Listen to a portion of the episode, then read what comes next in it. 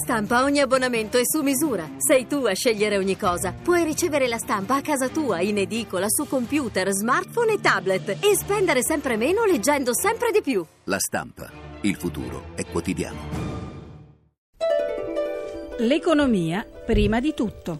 A cura di Roberto Pippan.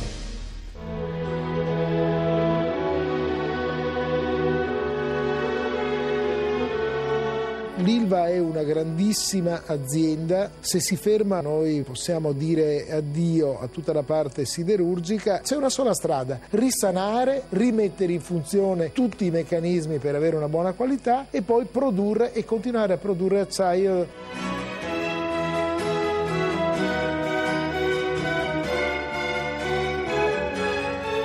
Una cosa è sicura, non vogliamo che chiuda questa attività.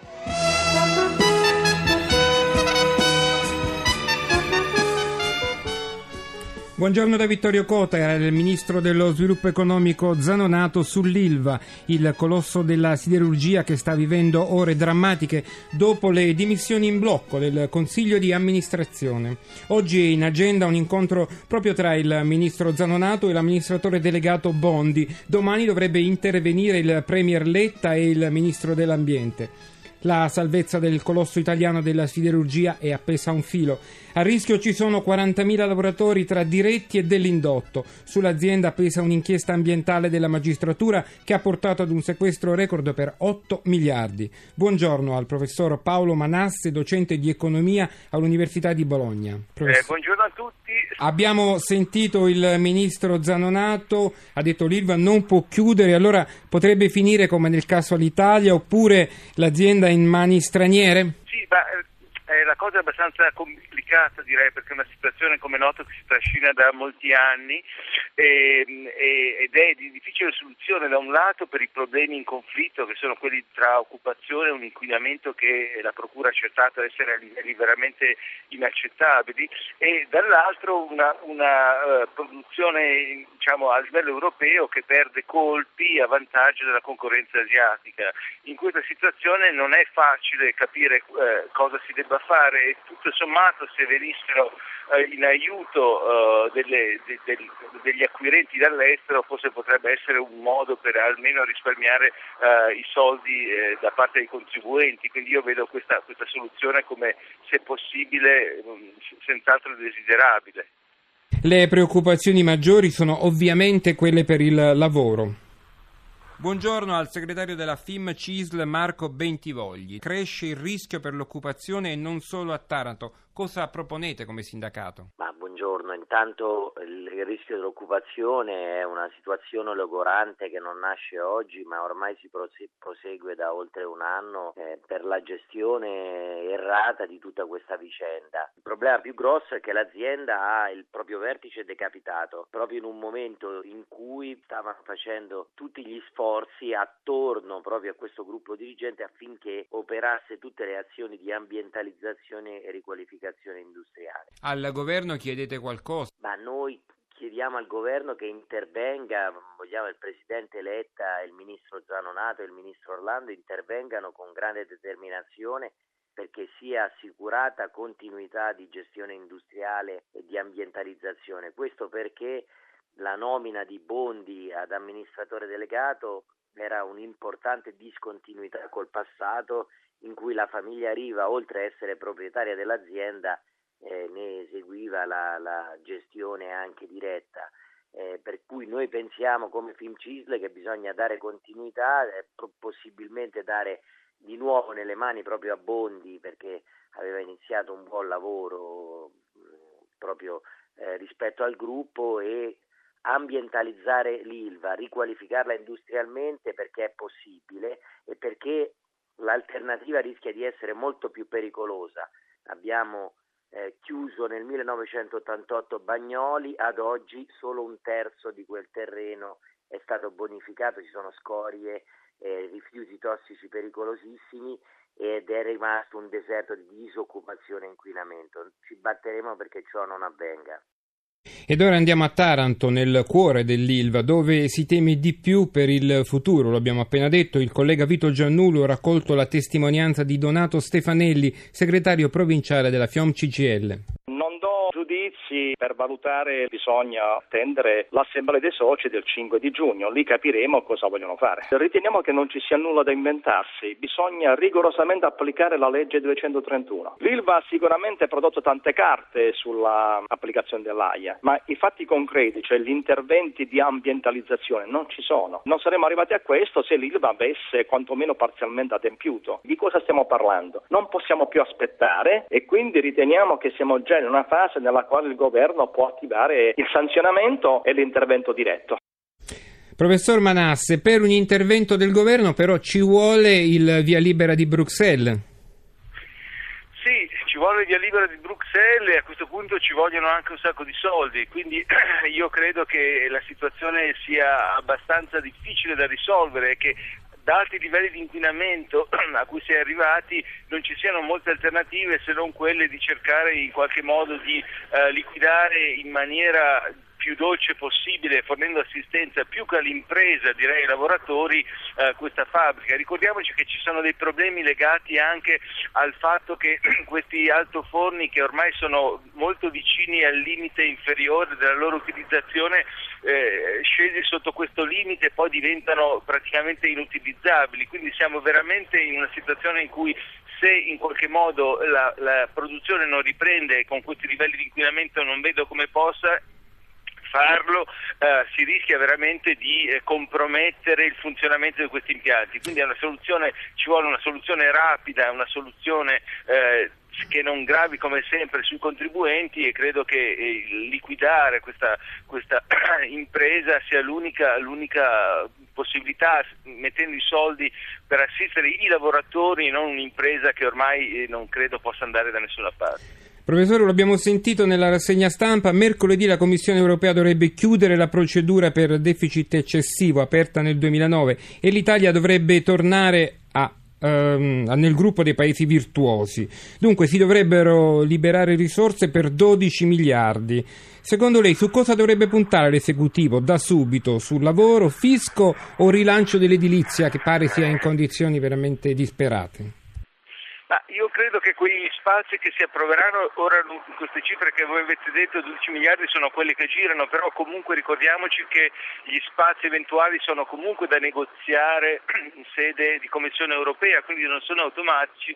Io credo che questi spazi, questi fondi che saranno eh, resi disponibili debbano assolutamente essere eh, impiegati nel rimborso dei famosi crediti della pubblica amministrazione. Questa è oggi credo una priorità perché se le imprese chiudono poi non riaprono, questo è il punto.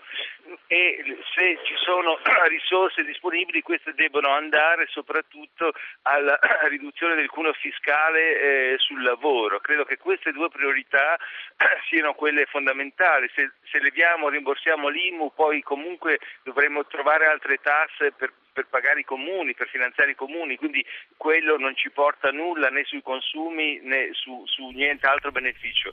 I, I soldi vanno impiegati per restituire i debiti alle imprese per ridurre il cuneo fiscale. Credo che queste siano le uniche cose sensate che il governo potrà fare se ci sono degli spazi. Ecco, il governo potrebbe anche provare a chiedere a Bruxelles di cambiare il patto di stabilità, escludendo gli investimenti dal calcolo del deficit. Sarebbe un aiuto anche questo è una proposta che già Monti a suo tempo ha portato e che ha avuto in parte l'appoggio di Hollande della Francia.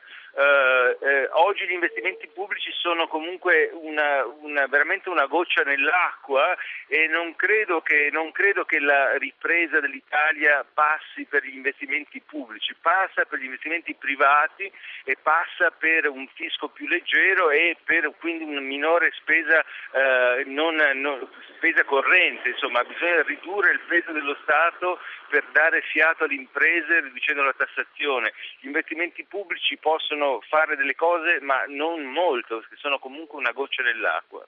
Grazie al professor Manasse dell'Università di Bologna, sono le 7.51, abbiamo accennato prima al rilancio dell'edilizia, 128 miliardi di euro in 15 anni, 60 concentrati solo negli anni della crisi. E l'importo delle ristrutturazioni edilizie che hanno contribuito a frenare la caduta del settore delle costruzioni. Secondo quanto emerge dall'analisi congiunta condotta dal Centro Studi CNA e dal Cresme sugli incentivi fiscali per le ristrutturazioni, il saldo tra dare e avere dello Stato rispetto rispetto agli sconti per la riqualificazione edilizia è fortemente positivo, più di 2,3 miliardi di euro.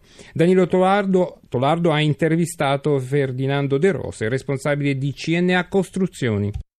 Una, una diminuzione di questi incentivi provocherebbe dei contraccolpi molto gravi complessivamente. Per quanto riguarda il nuovo c'è stato un crollo dal 2006 al 2012 del 56%, mentre questo crollo è stato più contenuto nel settore delle manutenzioni dove è stato di poco inferiore al 12%. Quanto hanno guadagnato le casse dello Stato dai lavori di ristrutturazione? Noi abbiamo fatto valutazione generale che peraltro non tiene conto di dati come quelli derivanti dall'IRPEF, dall'incasso del, del, dell'IRAP e dalle casse delle tasse comunali che comunque si pagano sui lavori di ristrutturazione. Complessivamente quindi c'è un saldo a valori attualizzati di più di, di 2,3 miliardi. Quale risparmio viene per i cittadini dai bonus sulle ristrutturazioni? Ma sicuramente per i cittadini è importante, specialmente in questa fase, avere la possibilità di eh, fare delle, degli interventi di ristrutturazione o degli interventi di efficientamento energetico degli edifici perché c'è un risparmio sicuramente sulla bolletta elettrica per quanto riguarda l'efficientamento energetico, ma ci sono anche il